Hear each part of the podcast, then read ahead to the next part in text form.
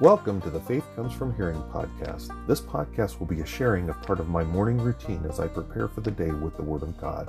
We will be partaking of Puritan prayers from the Valley of Vision, each day's morning devotional from Charles Haddon Spurgeon's Morning and Evening, and we'll be reading from the Legacy Standard Bible, which is the newest and, I believe, the most accurate translation of the Word of God. We will be following a Bible reading calendar that provides for reading the whole Bible in a year that was created by Minister Robert Murray McShane for his congregation back in eighteen forty-two, and that has been a part of my daily reading for over six years now. Good morning and welcome to the Saturday, August twelfth episode of the Faith Comes From Hearing podcast. I am Wayne Floyd, your host. Faith Comes From Hearing podcast is a humble member of the Christian podcast community. You can find us over at christian podcast community dot org. Uh, a lot of great listening over there, over sixty well-curated podcasts, actually probably closer to seventy now, well-curated podcasts, um, well-curated for content. Um, we're all, we've all agreed to a, um, a statement of belief um, over there, so you can, you can trust what you're getting over there. Um, I would guarantee you, and it's a wide variety of topics, so I would guarantee you you'll find something over there you want to listen to, and there's a really, really, really good possibility you're going to find more over there to listen to than you have time to listen. Um, I, I as many things as I listen to, I still cannot listen to all the things over there I want to listen to. It, it, it, it is that good. So again, I would definitely encourage you to get on over there and take a listen. Uh, definitely worth your while. Um, I would also continue to point you at the final link in our show notes. It is for the Vail Valley Baptist Church Give Send Go campaign. We are striving to rapidly pay off our mortgage so that we can commence establishment of a Christian classic education-based school to provide a trustworthy alternative within our community. So go ahead and click on the link. Pastor Jay has provided a pretty thorough description, much more thorough than I just gave you here on the here on the air. And then we would ask three things of you. We'd ask you to pray for us. We'd ask for you to prayerfully consider giving to us. And we'd ask you to pass the link along so that others can do the same. All right. Well, I'm sorry I didn't get this recorded last night. I was exhausted. I was exhausted. I just, by the time I had time to sit down and do this, believe me, you did not want me trying to record. It was awful. I'd have been yawning in your face constantly. I'd, I'd, and, I, and I don't have a yawn button. Because I don't have the soundboard yet that I was that I've been hoping to get to help provide that kind of thing. So um, waited till this morning to record. I'm fresh and awake, got my coffee, and I'm ready to go. So let's go ahead and get in with it. With it being Saturday, we're just going to do our Bible reading for the day. There's no Bible study. We'll be getting back to that, God willing, on Monday evening. But let's go ahead and jump in. We're going to go ahead and open up with the seventh day morning prayer, God's good pleasure. Let's pray. Sovereign Lord, thy will is supreme in heaven and earth, and all beings are creatures of thy power. Thou art the Father of our spirits. Thy inspiration gives us understanding.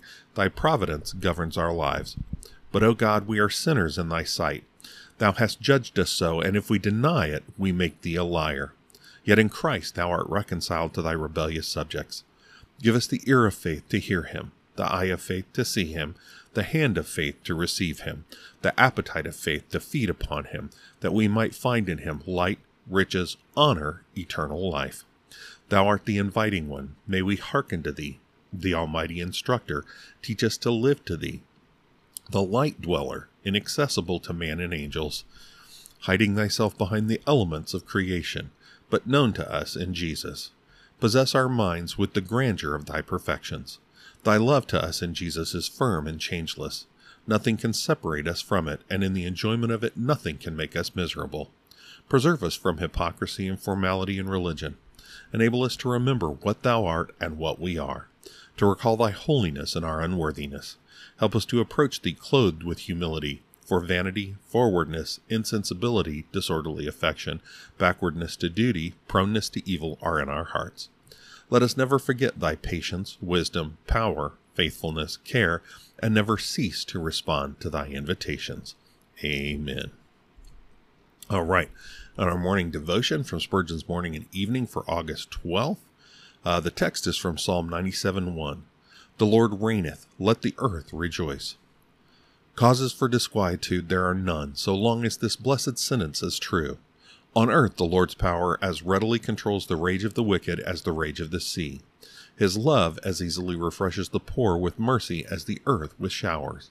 Majesty gleams in flashes of fire amid the tempest's horrors, and the glory of the Lord is seen in its grandeur in the fall sorry, is seen in its grandeur in the fall of empires and the crash of thrones. In all our conflicts and tribulations, we may behold the hand of the divine King. God is good. He sees and hears all our troubles, all our tears. Soul, forget not, mid thy pains, God o'er all forever reigns.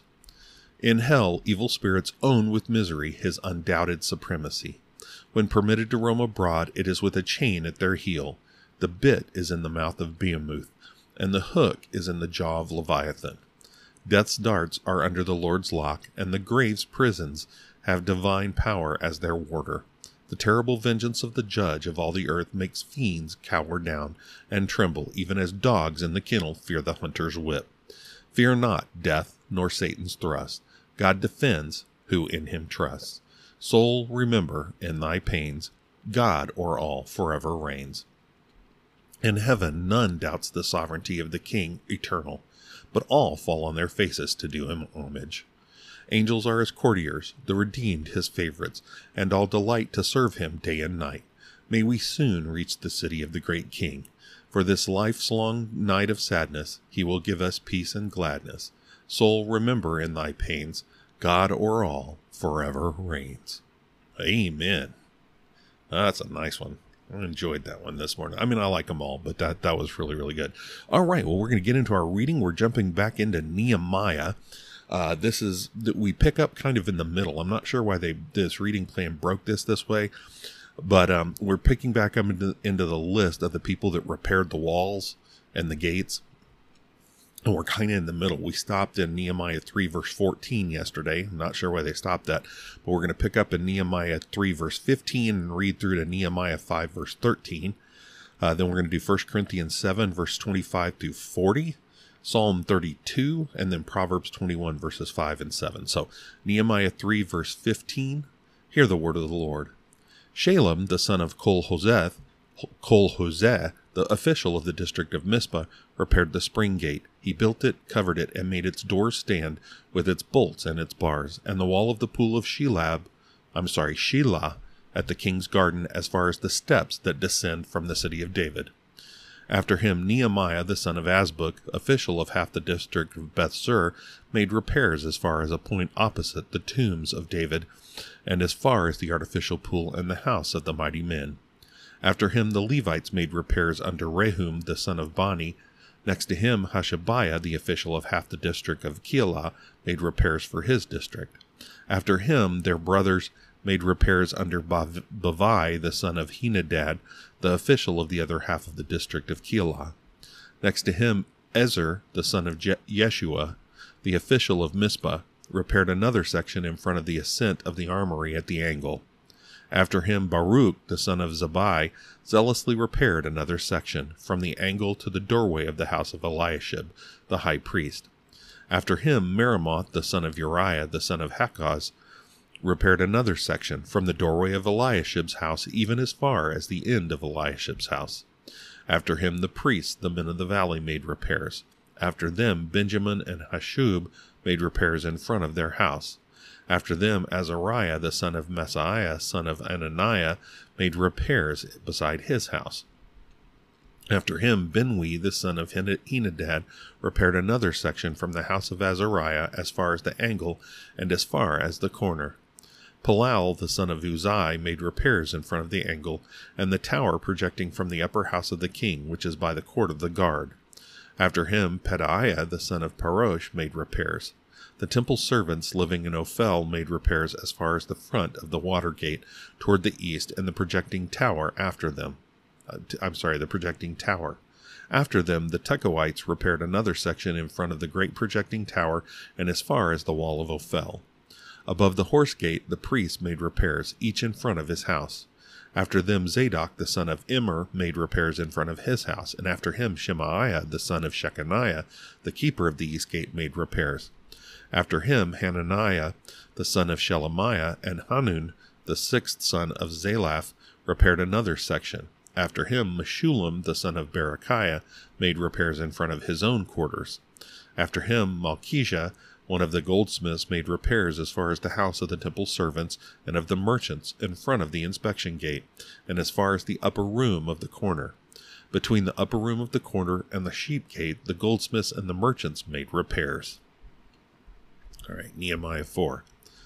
Now it happened that, happened that when Sanballat heard that we were rebuilding the wall, he became am- angry and very vexed, and mocked the Jews. He spoke in the presence of his brothers and the wealthy men of Samaria, and said, "What are these feeble Jews doing? Are they going to restore it for themselves? Can they offer sacrifices? Can they complete it in a day? Can they bring the stones to life from the dusty rubble, though they are burned?" Now Tobiah the Ammonite was near him, and he said, "Even what they are building, if a fox should jump on it, he would break their stone wall down. Hear, O our God, for we are despised. Return their reproach on their own heads, and give them up for plunder in a land of captivity. Do not forgive their iniquity, and let not their sin be blotted out before you, for they have vexed the builders." So we built the wall, and the whole wall was joined together to half its height, and the people had a heart to work. Now it happened that when Sanballat, Tobiah, the Arabs, the Ammonites, and the Ashdodites heard that the repair of the walls of Jerusalem went on, and that the place broken down began to be closed, they were very angry. All of them joined together to come and fight against Jerusalem and to cause a disturbance in it. But we prayed to our God, and because of them we stood a guard against them day and night. Then Judah said, "The strength of the burden bearers is, fa- is failing, yet there is much rubbish, and we ourselves are unable to rebuild the wall."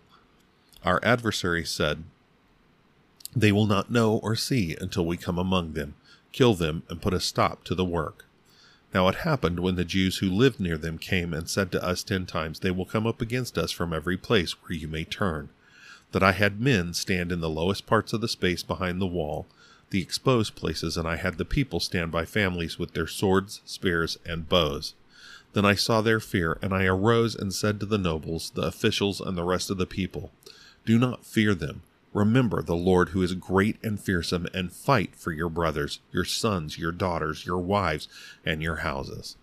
Now it happened that when our enemies heard that it was known to us, and that God had thwarted their counsel, then all of us returned to the wall, each one to his work. And it happened that from that day on, half of my young men carried on the work, while half of them took hold of the spears, the shields, the bows, and the breastplates, and the commanders were behind the whole house of Judah. Those who were rebuilding the wall and those who carried burdens took their load with one hand doing the work, and the other holding a weapon. As for the builders, each wore his sword girded at his side as he built, while the trumpeter stood near me. I said to the nobles, the officials, and the rest of the people, "The work is great and extensive, and we are separated on the wall far from one another.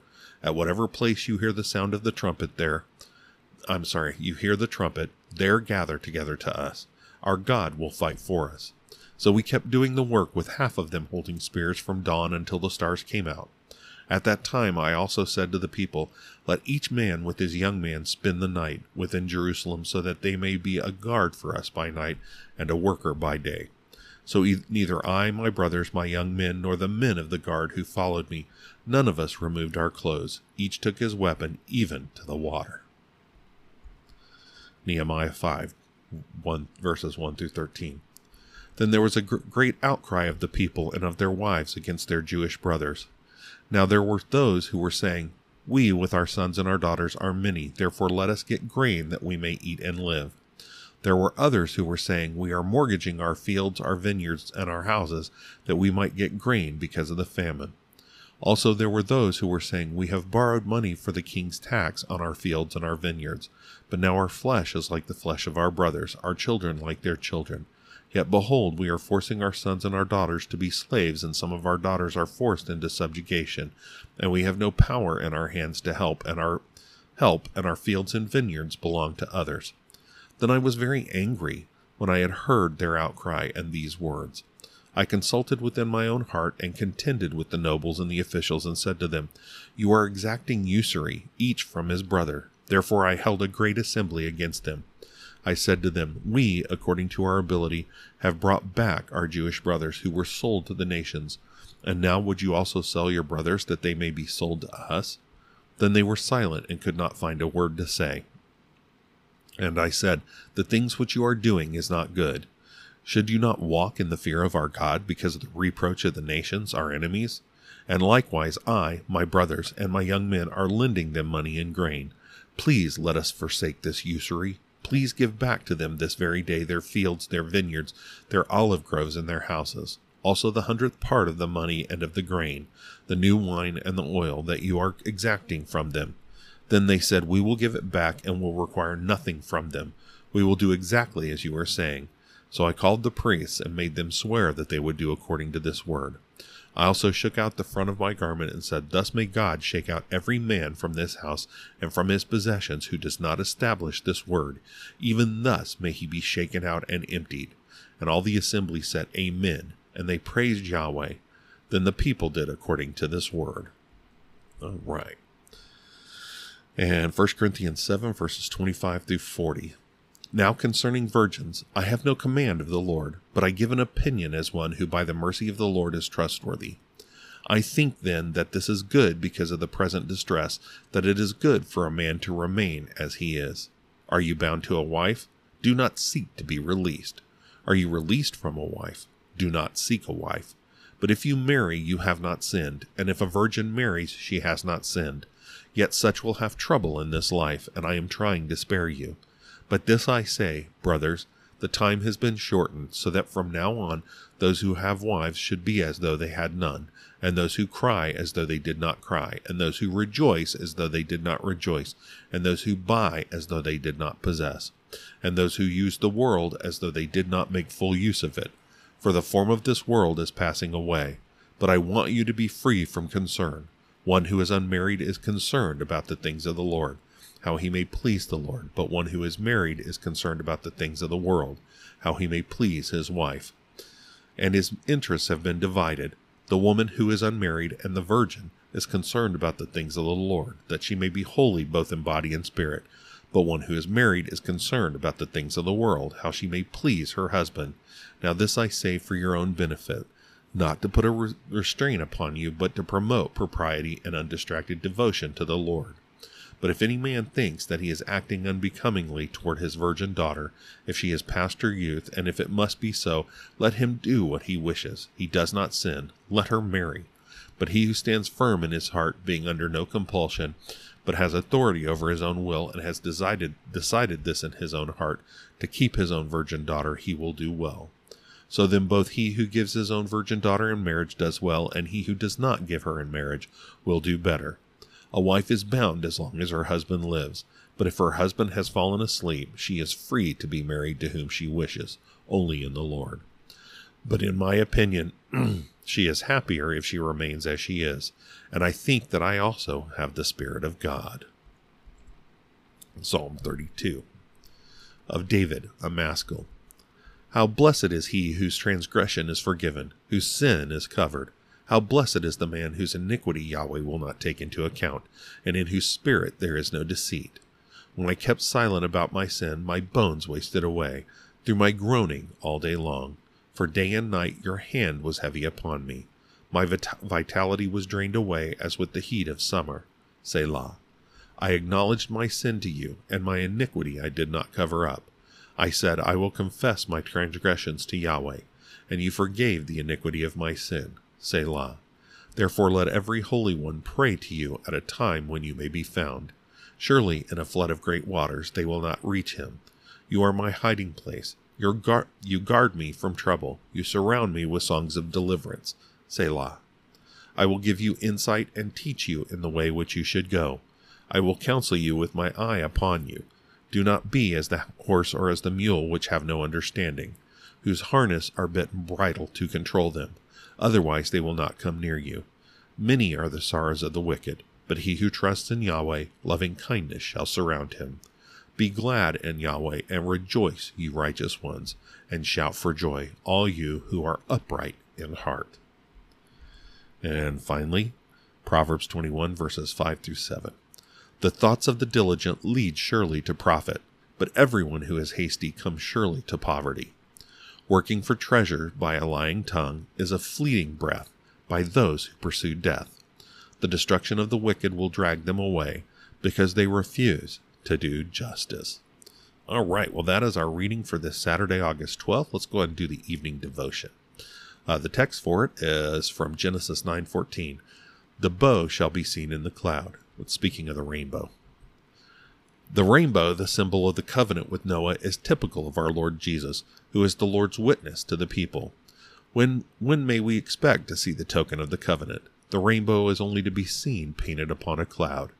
When the sinner's conscience is dark with clouds, when he remembers his past sin, and mourneth and lamenteth before God, Jesus Christ is revealed to him as the covenant rainbow, displaying all the glorious hues of the divine character and betokening peace.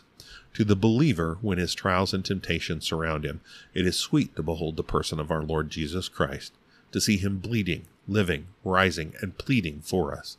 God's rainbow is hung over the cloud of our sins, our sorrows, and our woes, to prophesy deliverance. Nor does a cloud alone give a rainbow. There must be the crystal drops to reflect the light of the sun. So our sorrows must not only threaten, but they must really fall upon us. There had been no Christ for us if the vengeance of God had been merely a threatening cloud. Punishment must fall in terrible drops upon the surety. Until there is, real, is a real anguish in the sinner's conscience, there is no Christ for him. Until the chastisement which he feels becomes grievous, he cannot see Jesus.